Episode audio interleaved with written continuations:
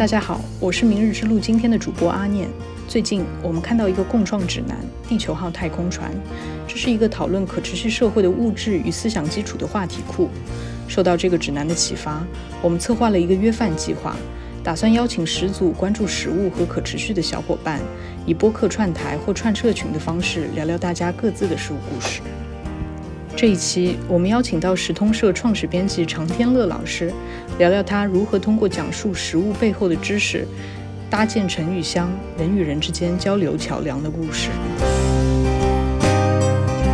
像天乐老师，呃，可不可以向我们介绍一下，您是从什么时候开始关注可持续食物这个话题的呢？嗯，呃，我大概是二零零九年的时候，因为当时接受了一份工作，是在一个国际组织。他们就是关注可持续食物跟农业体系的，然后通过在那边工作，就会发现，嗯，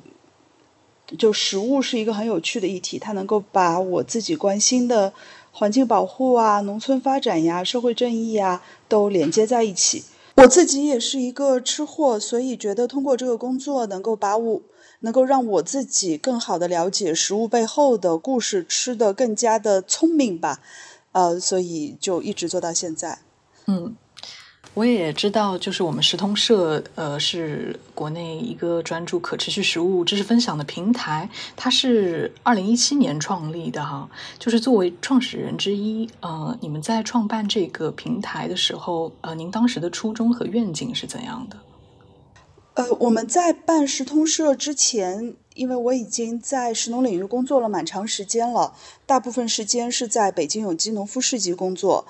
呃，那我们就会发现，其实整个社会公众对于我们想推动的这些议题或者关心的议题的认知是很不够的。那单靠农夫市集这样一个载体是没有办法去跟更多的公众来沟通。我们关心的这些关于可持续食物体系的话题，同时我们也没有能力去把全国各地我们认为特别棒的生态小农的故事传播出去，也就是因为农夫世界也是一个很小的嗯社会企业，所以它确实没有力量去承载太大的一个解决社会问题的这么一个一个职责，所以我们就决定孵化一个独立的小的。公益组织来承担这样的工作，所以食通社就应运而生。嗯，像您觉得，呃，像我们普通人、普罗大众，为什么需要关注可持续食物这一个话题？嗯，首先我觉得是食物是我们每天要吃的东西，但是我们对它是否，首先我觉得最重要一点，是否安全，是其实并不了解。然后是否健康，然后是否。真正的环保，就如果我每天吃的东西会带来很多的环境污染，这个污染最后也是会反噬到我自己头上的。呃，我觉得这些议题都是我们应该去关注的。另外，就是它跟社会公正也是密切相关的，就是给我们生产食物的人是否得到了合理的、公平的对待。我觉得我们作为消费者是需要。不能说完全承担责任，但起码我觉得不能够很冷漠的去看待这件事情。嗯，像呃，我看到呃一些这种呃食物生产的过程，还有这个消费的方式，也和原来传统的方式发生了很大的变化。就是呃，像呃，您在看来，就是现代社会的这种呃食物生产消费的一个机制，有怎样一种异化吗？我觉得，现如果要总结的话，其实就是两点，一个是工业化。一个就是割离、割裂或者隔离，呃，所谓工业化，就是原来我们的食物跟农业其实是人和自然一个交互的场景，就是大自然通过人的劳动能够给我我们人类提供我们要吃的东西，呃，那这种交互不应该是以污染作为一个代价或者一个理所应当的事情。但但现在工业化农业，无论是使用大量的农药和化肥，还是工业化养殖，它也带来大量的污染，以及对对于动物非常不人道的对待，包括使用很多的抗生素、激素，最后也会进入我们的人体，对我们的人体健康造成很多问题。所以，这个工业化的食物体系其实已经非常不适应现在，就是就是当。当可能一百年前工业化农业刚刚开始出现的时候，我们对它不够了解，我们觉得啊，这个是一个很有效率的东西，可能是未来的发展方向。但现在我们就会发现，它哪怕它能在短时间内，在很比较少的土地面积或者用比较少的人力生产出来足很多的食物，但它背后用到的能源。造成的社会问题和环境问题，其实是要用更大的代价去弥补的。那这个时候，我觉得，我觉得几十年以后，我们其实已经到了一个可以重新去看，我们到底要什么样的农业体系？呃，工业化农业是否应该就是横扫全球，把所有其他的模式都取而代之？第二个就是关键词，我觉得是割裂。就是原来我前面讲，食物是我们人和自然。沟通的一种方式，但现在呢，其实我们吃到的东西中间是，无论是生产还是加工，都经过了层层的隔离。我们并没有办法通过食物去跟自然产生一个有效的或者呃良性的连接，这是一种割离。第二种割裂其实是呃我们跟生产者之间的割裂，就是农民生产出来的东西，它。其实就是怎么说，呃，滋养到我们，但是他在从中获得的这个利益是非常少的，嗯，那么这种人和人的割裂，生产者和消费者之间的割裂，也是让我们的食物系统出现很多问题的根源。所以我们觉得，就是要修复这样一个我们叫破碎的或者一个很糟糕的食物体系的话，其实就是要去掉那么多的割裂，重新建立联系。建立食物作为连接人和自然的这样一种媒介的重要性，让它重新能够帮助人跟自然产生连接，同时也能帮助通过食物人和人、生产者跟消费者也能建立联系。那我们也希望说，生产方式是能够更加可持续的，它在生产食物的同时，也能够照顾到嗯地球的利益，这不要污染环境。同时，它生产出来的产品也是安全的、美味的、健康的。了解，嗯嗯，就我看到也像石通社的 logo 一样，呃，我们这个知识平台是将麦克风伸向了田间地头。嗯，我也看到我们石通社分享很多关于这个国内农人自己处境的一些故事。呃，是否能够分享一两则您接触到印象比较深刻的关于这种本地的农人的故事呢？这个是我最。不喜欢讲的一个话题，因为，嗯，因为，嗯，就是很难选，很难去选择说，呃，我跟大家分享一个两个，因为其实鼓励我或者让我和我的同事们能够坚持下来。做这份工作很重要的一个原因，就是我们整天会跟那么几十个甚至几百个全国各地的农户打交道。我们觉得在他们每个农户身上都有很多特别有趣的闪光点，然后我们从他们身上学到很多东西。嗯，所以很难讲其中有一个人有多么了不起，或者他的那个故事多么打动人。当你已经认识这个人十年以后，其实那些打动陌生人的东西，在我看来已经是个日常了。那我更愿意去说，我觉得农户，我们的农户就是认认真真在工作、在生活的普通人，但是他们可能，特别是生态小农户，他们面临比更多普通人面临更多的这种挑战、压力、不理解和困难是。无论是经济上的，还是它生产技术上的，还是社会地位上的，或者它的发展受到了什么样的政策和社会的限制，或者其他不平不平等的来自更大规模的企业和，呃，甚至网络公司的竞争，嗯，所以就我很对我来讲，我蛮难去讲一个故事出来，因为一旦讲一个故事，它可能是一个。我可以讲一个返乡青年自强不息的故事，我也可以讲一个 传统农民兢兢业业做生态农业不被人理解的一个一个很很伤感的故事，我也可以讲一个新农人怎么怎么学习技术，然后做得非常有效率的一个很励志的故事。但我觉得任何一个故事都不能涵盖我们现在食物体系的复杂性以及。在从事有机农业或者在从事可持续农业的这群生态小农的复杂性，所以我更希望说，大家有机会去周去你周边去你城市里，如果有农夫市集也好，或者知道有什么农场是做这样的农业，自己走出去，去去找到他们，去认，去去听他们讲他们的故事，跟他们去学习，我相信都能得到很多的触动和启发。是了解，嗯嗯。像呃，您也是北京有机农夫市集的召集人，那嗯，我像我们普通听众朋友们，呃，对他们来说，您觉得应该如何理解有机农业这个事？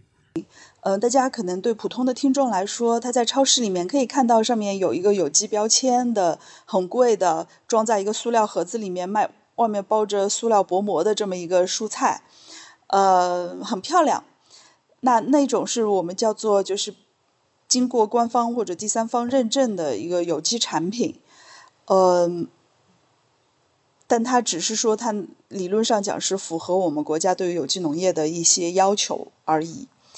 因为这这套有机标准并不符合很多认真在做生态农业或者可持续、真正可持续的农业的这些农民的情况，所以很多农民他哪怕做得非常好，他是没有办法拿到这样的认证，或者他也不愿意把自己的蔬菜加上很多塑料包装卖到超市去，因为如果在超市的话，它可它的规模太小，它也不能对接。那我们理解的有机农业，或者我们倡导的有机农业和有机的农夫呢，一般都是。比较小的规模不会太大，然后他会自己需要下地劳动，他要自己去观察我这片土地，我这个地区的气候应该怎么样去做，做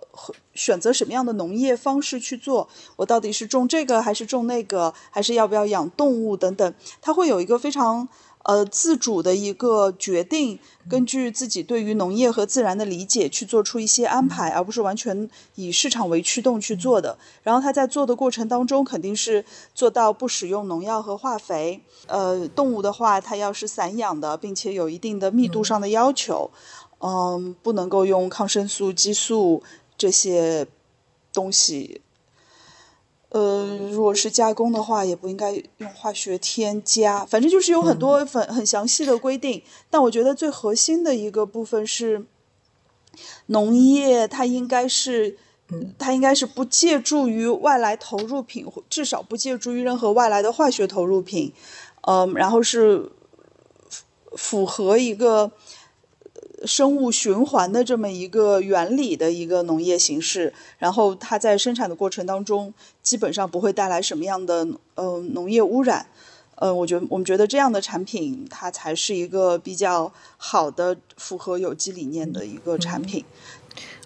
所以像我们北京有机农夫市市集，实际上是给这些呃愿意呃践行这样的一种农业方式的人一个一个平台，就是和城市里的人一起面对面的机会。对，我们觉得他们做的特别棒，需要让大家去看到他们做的为什么跟常规的农业不一样，跟工业化的农业不一样。嗯，然后它的高质量的农产品也能卖到一个合理的价格。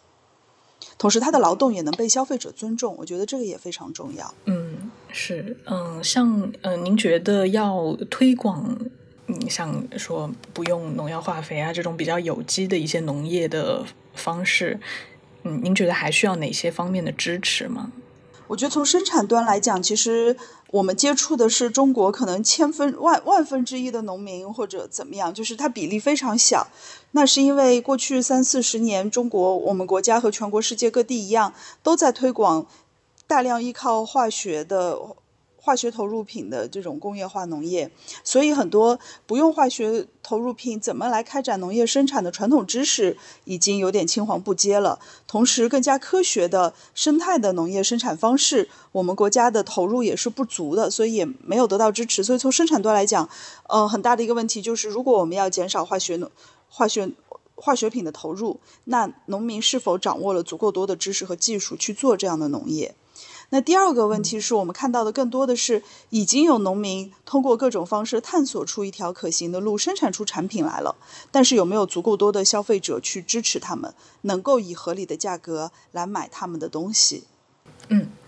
嗯，我们石通社现在嗯不仅有了 自己的办公室啊，也有了呃各种活动啊，呃组织了嗯包括像读书会啊，还有我看到有可持续。课程包括一些这个嗯农时的活动，像嗯，您有没有观察过呃，时通社的关注者都是呃怎么样的一群人？呃，我们其实没有自己的办公室，我们和三个机构另另外两个机构一起合租。那个因为经费实在也不是很多，而且我们挺喜欢跟其他的伙伴就一起 合租办公室的这种感觉的。嗯，呃，我们办活办了活动和我们跟读者之间的沟通也是比较密切的。呃，我们发现读者分几类吧，一类就是专业人士，就他可能是个农民。或者他是一个做农业领域三农研究的，他可能是研究土壤的，他也可能是研究这个农民合作社乡村发展的，就有这样的一波呃我们叫专业的读者，但更多的其实是普通的公众。那这些公众其实年龄分布还挺广的，我们发现既有非常年轻的开始反思我们到底在吃些什么东西的人，也有年纪大一些，他积累了一些经验，他很明确的知道。食物体系出了问题的这么一群人，嗯，然后就通过我们的活动，我觉得大家有很多很有趣的交流，而且因为现在疫情以后，我们更多的活动是依托网上来举办，所以全国各地甚至全世界各地的读者都能够在这里交流，还特别有意思。比方说，我们昨天读书会就聊到发酵食物，然后就大家的大家就说。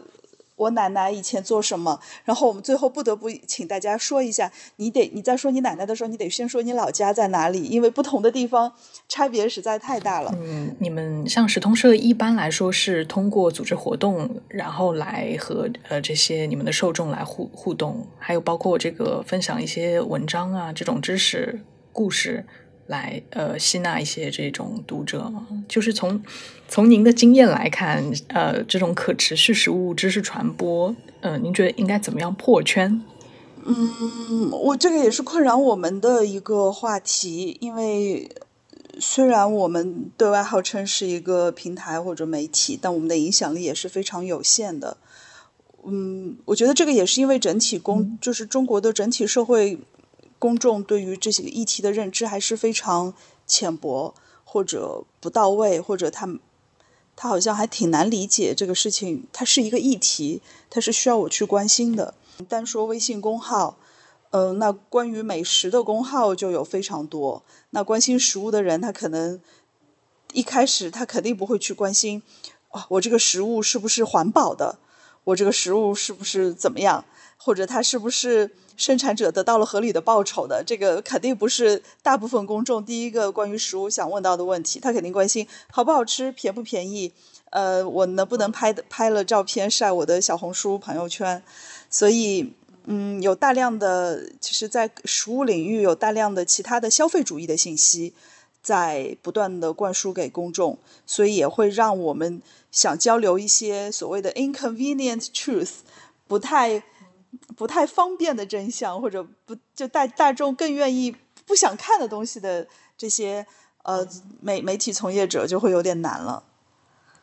嗯，就就我举一个例子，我有我们我们有一个朋友在一所大学开了一门课，就是是一门通识课，就跟大家讲食物体系的一些问题。那其中就包括了我前面提到的工业化农业的问题啊，或者对于农民，对于什么呃餐饮行业的工人，包括外外卖员的。呃，剥削和压迫啊，等等，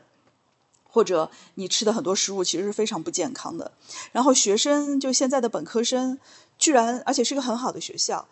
居然会对这样的议题非常的反感。就是他们会跟我的朋友、他们的老师讲说，我们的生活当中特别开心的事情很少了。我就想喝一个奶茶，吃一个垃圾食品，这是我生活当中为数不多的可以保证快乐的事情。但你要告诉我，这个事情背后可能是有一些让人不快乐的事情，我没有办法接受。我不喜欢这门课，我也觉得你在讲我，我怀疑你在讲阴谋论。所以就是这个就是很难的事情。就年轻人现在到底？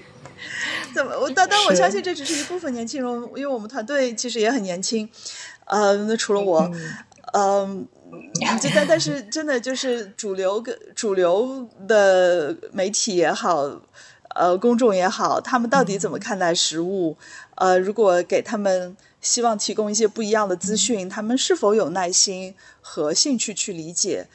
嗯，就挺难的吧。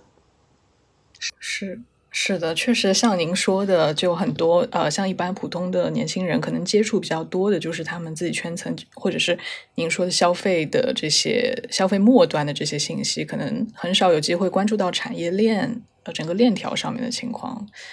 我们也知道，七月的时候，河南经历了呃一场非常呃极端的暴雨洪涝灾害，嗯。在这边，呃，你们认识的一些河南农友，呃，据我了解，也受到了一些灾情的影响，包括这个土地被淹没啊、停水停电这些情况。嗯，不知道现在他们恢复的情况怎么样？灾情一开始，洪灾一开始，我们就一直在跟我们河南的农友联系，因为我们又有一个群，呃，外地的农友跟我们关系比较好的都在里面，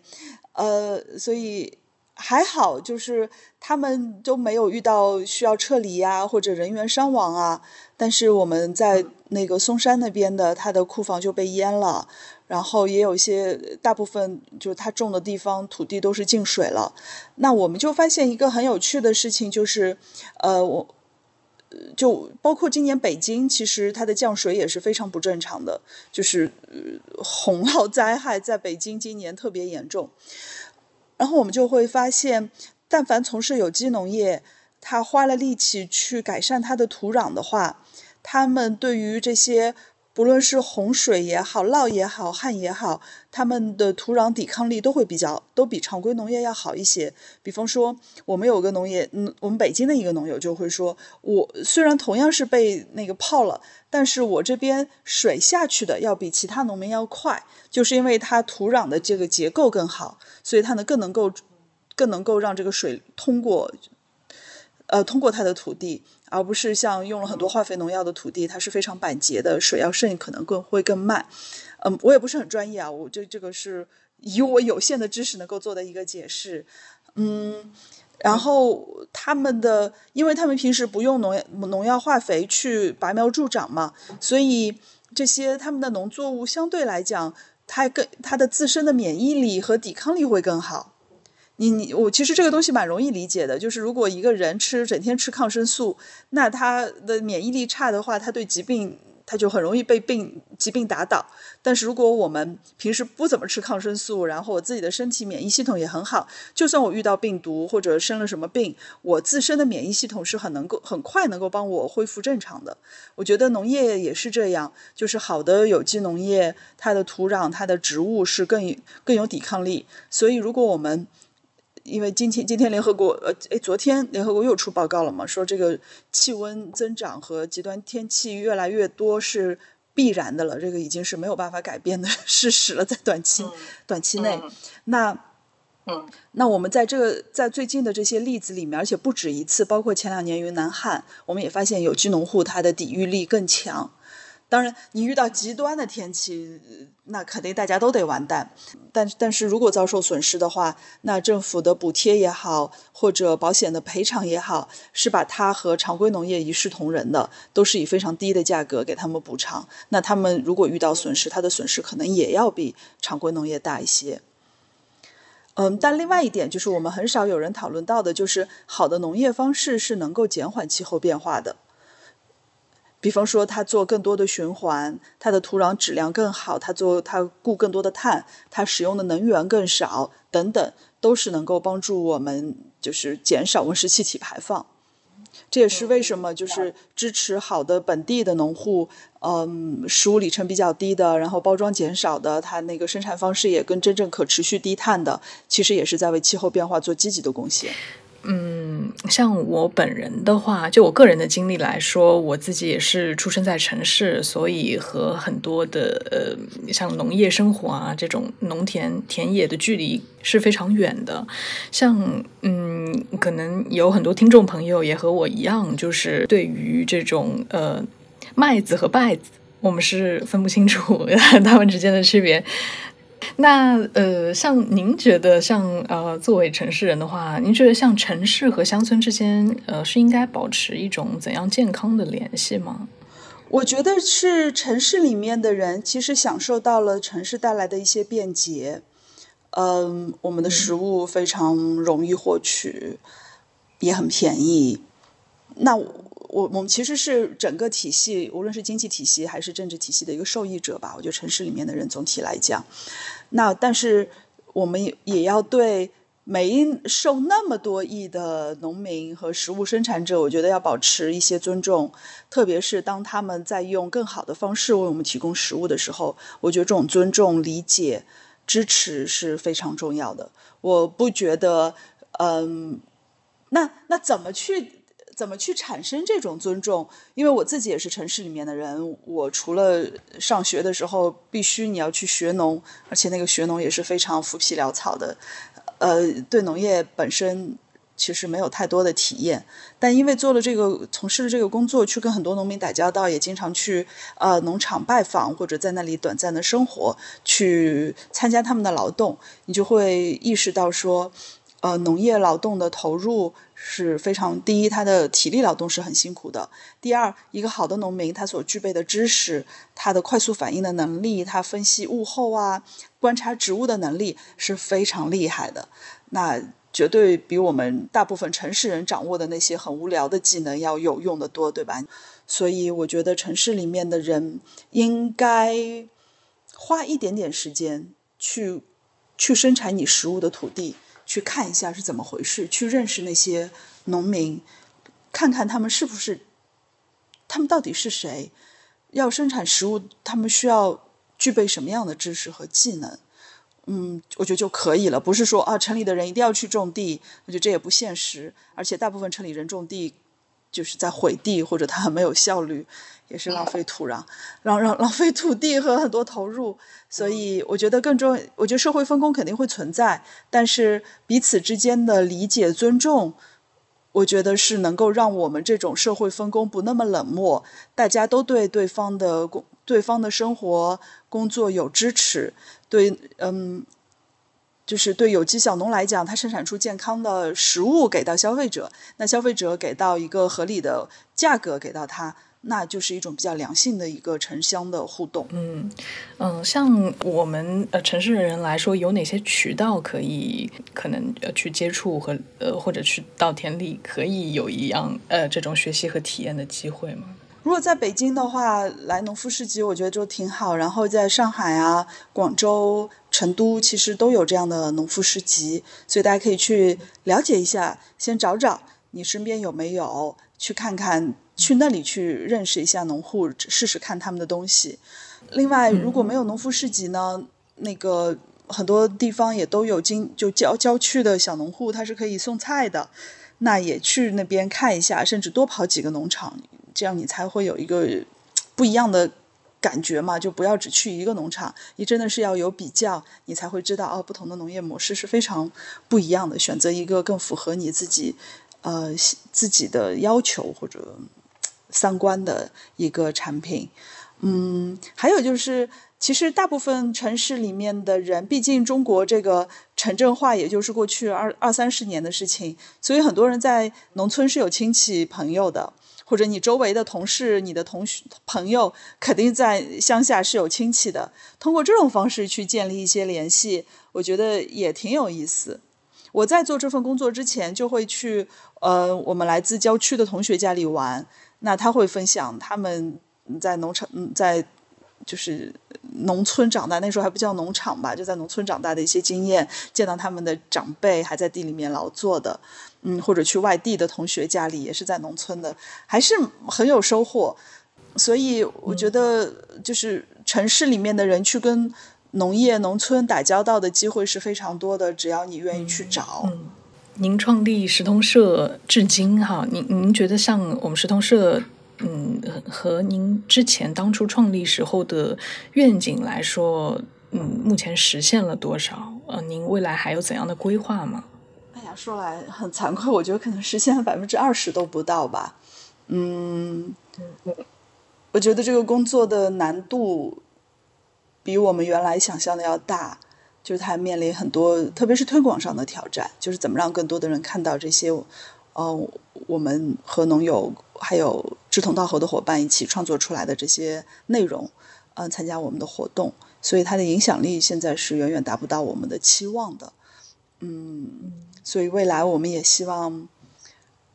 更多的去看，当然不断的去继续去挖掘我们食物体系里面好的故事、坏的问题，让更多的人去知道食物体系到底是怎么回事，然后我可以怎么去做。呃，但同时可能也要在传播力度上多花一点功夫，但很难。比方说。我觉得现在大家很多人在什么抖音、快手、小红书上，这些都是我从来不会使用的平台，呃，所以我觉得整个社会环境其实对于真正高质量的内容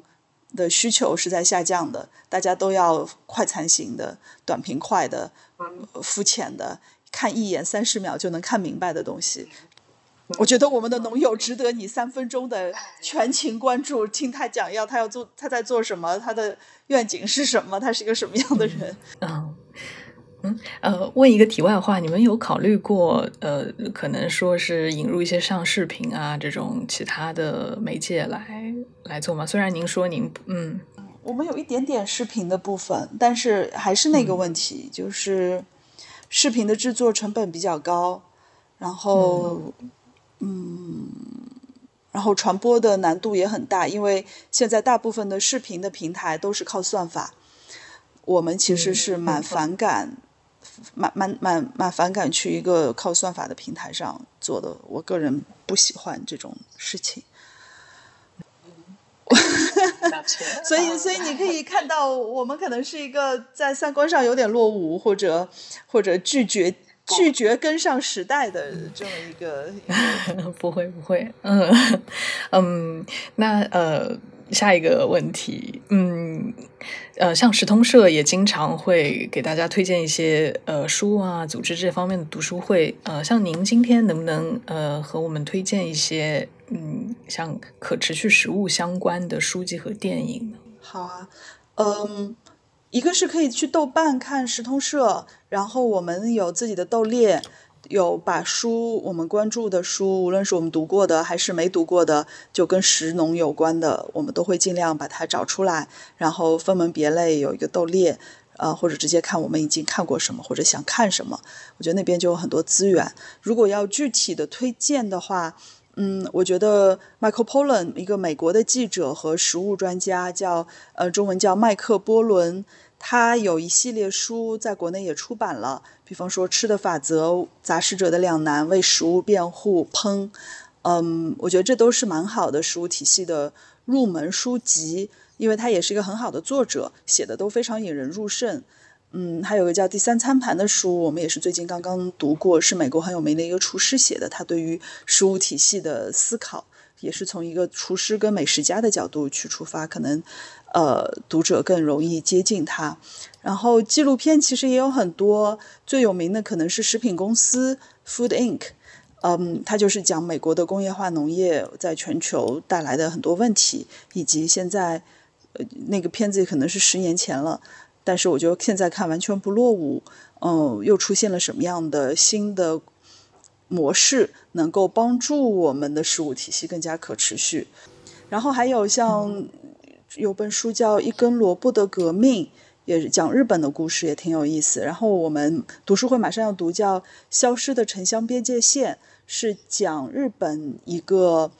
一个团体叫石通信。嗯的故事，我觉得它里面对于城市生活的反思，对于乡村的价值、城乡如何互动，都有非常好的论述，而且他们也是实际在做的，所以这这些书我觉得都是挺容易读的入门书，也很引人入胜。它不是非常学术。嗯，好的，就是呃，像对于现在的这些呃农人来说，呃，可不可以介绍一下？就是嗯嗯，您感觉现在他们可能遇到一些怎样的困境？在我们认识的农户，嗯，我觉得他们的困境是他们要面临很多不公平的事情。就举个最简单的例子吧，我们办农夫市集，那农民出来卖他生产的东西，应该是一件值得被支持或者应该被允许的事情吧。但是在实际操作过程当中，这件事情是非常难的。那。那他就失去了一个非常重要的直接跟消费者对接，并且能够很好的告诉消费者我的东西是好的，所以值得你花更多的钱来买的这么一个场景。那农民只能卖给批地来田间地头收购的批发商，然后这些批发商再把它批到城市里面，然后再跑到超市或者呃很多的菜市场。现在北京菜市场都没有了，都不知道去哪里。嗯，他就没有办法得到优质优价嘛。所以我觉得这种销售上的不公平，或者对他们的这种限制，或者缺乏一个好的支持体系，其实是限制。农民发展的一个蛮重要的一个因素。第二个就是我们在国内也看到，在食农领域这种权力、经济权力越来越集中。呃，特别是在大城市，大家都很习惯的去网上买菜，嗯，叫外卖。也就是最后的定价权、最后的渠道都是由这几个大公司掌握了。大家哪怕楼下有一个菜店，可能你去买的可能性都很小了，你就愿意在家里在手机上下单。哪怕你下单等他送上来，其实你下个楼你也买好了。就是我觉得现现代人的这种惰性和对于网络购物的依赖，其实也非常不利于农户去跟消费去跟消费者打交道，嗯，建立这样的关系。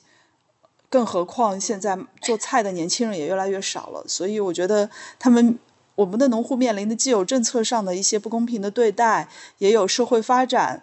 中间各种问题，最后就是变成了他们的问题，或者会对他们也会造成负面影响。这些有些因素是不受他们控制的，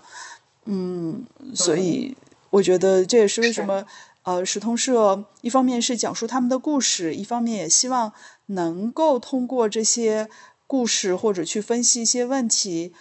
帮助大家理解怎么能够更好的去支持我们国家好的农业发展。因为现在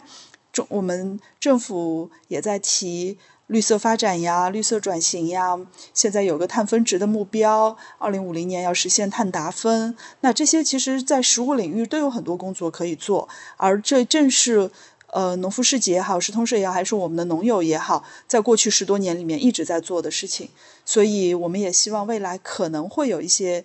呃，政策上的机会。同时，公众因为对于气候变化、呃，可持续发展这些议题可能会越来越感兴趣，或者越来越有认知，也能够真正支持到这些农友。所以，我们对未来，虽然我们觉得现在看起来很多事情很悲观，但是我们也不得不保持乐观和信心。嗯嗯，像您觉得这种呃农友他受到这种不公平的待遇，可能最后会等于说会影响到像呃整个链条末端，就是像城里呃城市人生活，就是会影响的比较深远的。对呀，我觉得就经常有人问我，哎呀，你为什么办农夫市集那么累，不赚钱，为什么你们还做？我们就觉得，如果不做的话，可能我自己想买一点好的菜，我都很难买到。比方说疫情的时候，很多城市都出现超市卖空了，电商根本靠不住，对吧？你要去抢或者怎么样？但是我们在疫情的时候一点都不担心，觉得只要农户能够开车送出来。我们肯定能吃到最新鲜，并且是非常好吃、健康的蔬菜。那几个月待在家里面，天天做饭，非常幸福。嗯，所以我觉得这个也是，就是为自己而工作吧。哦。嗯，好的，还还有还有一个问题哈，就是呃，因为您刚刚正好也提到，就是呃，之后你嗯你们会读那本日本的关于这个城乡方面的这个书，就是实际上这个呃，他这边那本书里边他推荐的这个城乡的互动，实际上也是和您刚刚跟我说的呃，比方城市人可以呃怎么样和乡村取得联系呃这方面是相关的吗？或者还有什么一些点可以补充的吗？随便说哈，就现在那个那个教培行业被打压哈，就大家没有办法去去去去上辅导课了。但我觉得大自然真的是一个最大的课堂。如果家长有这个意识，带孩子去大自然，他自然就能学到很多很多知识，而且这个知识可能是他自己观察、归纳、总结，甚至动手体验到的。这种知识是非常难以忘记的。所以，我觉得小朋友如果能从辅导班里面被解放出来，那家长们应该给他们更多的机会去去乡村，去看看真实的大自然是怎么样的。也同时，也为家长也可以为自己的家庭寻找一些更好的食物。嗯，所以我觉得可能未来这个这个可能是一个机会吧，城乡互动的一个机会。嗯，是。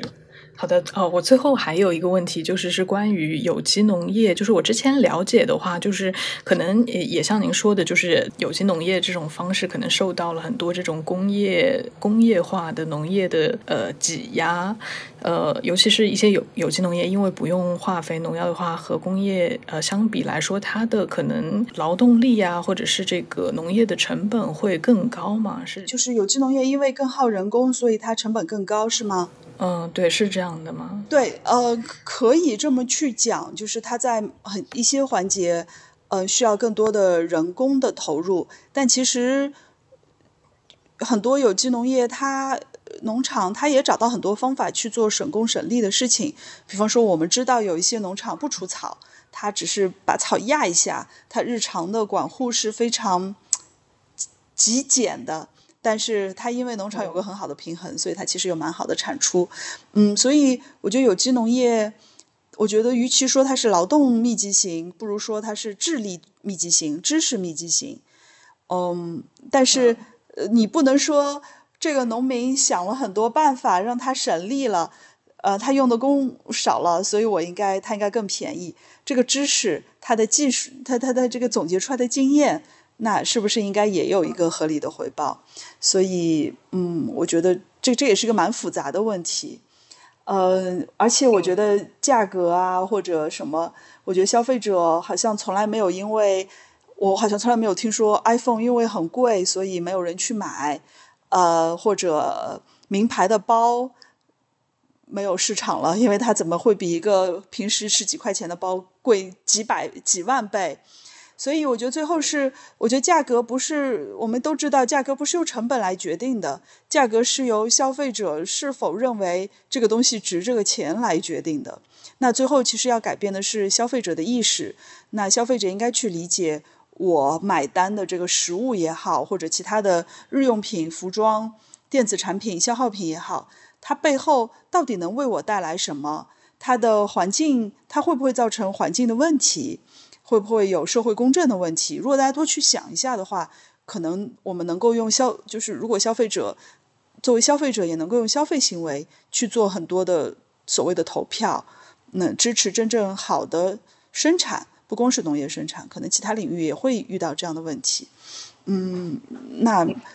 那可能就会更好一些。我我我比较反感纠结于价格。或者怎么样？我想说服大家的是去买一个更好的东西。这个更好的东西，呃，也许更贵，但你可以不买，因为吃垃圾食品 最后受损的是你，然后呃，环境被污染了，最后受损的也是你和你的下一代。那那这个是大家共同要做的一个决定。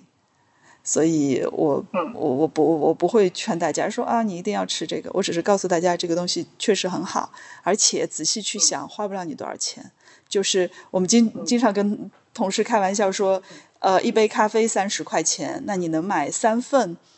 有机蔬菜，你能买十个很好的鸡蛋，有多少人在一边在喝三十块钱的咖啡，一边在吃非常便宜的盒饭或者很垃圾的食品？反过来说，有机菜太贵，农民直接卖出来的菜怎么那么贵？是，嗯。了解了，好的，感谢天乐老师今天做客我们的播客，谢谢您，谢谢您。今天的播客就到这里，感谢地球号太空船共创指南提供的灵感，感谢大家的收听。明日之路是一个自发形成的行动团体，聚集了一些关注可持续生活的年轻人，我们想以共创的形式一起探寻明日之路。今年《明日之路》播客将聚焦于食物这个再熟悉不过但深入起来又陌生的话题。除了播客，我们也在筹划制作纪录片《明日之时》。目前，我们正在为纪录片寻找更多的合作伙伴。如果你感兴趣，可以通过播客主页上的邮箱跟我们联系。非常期待你的加入。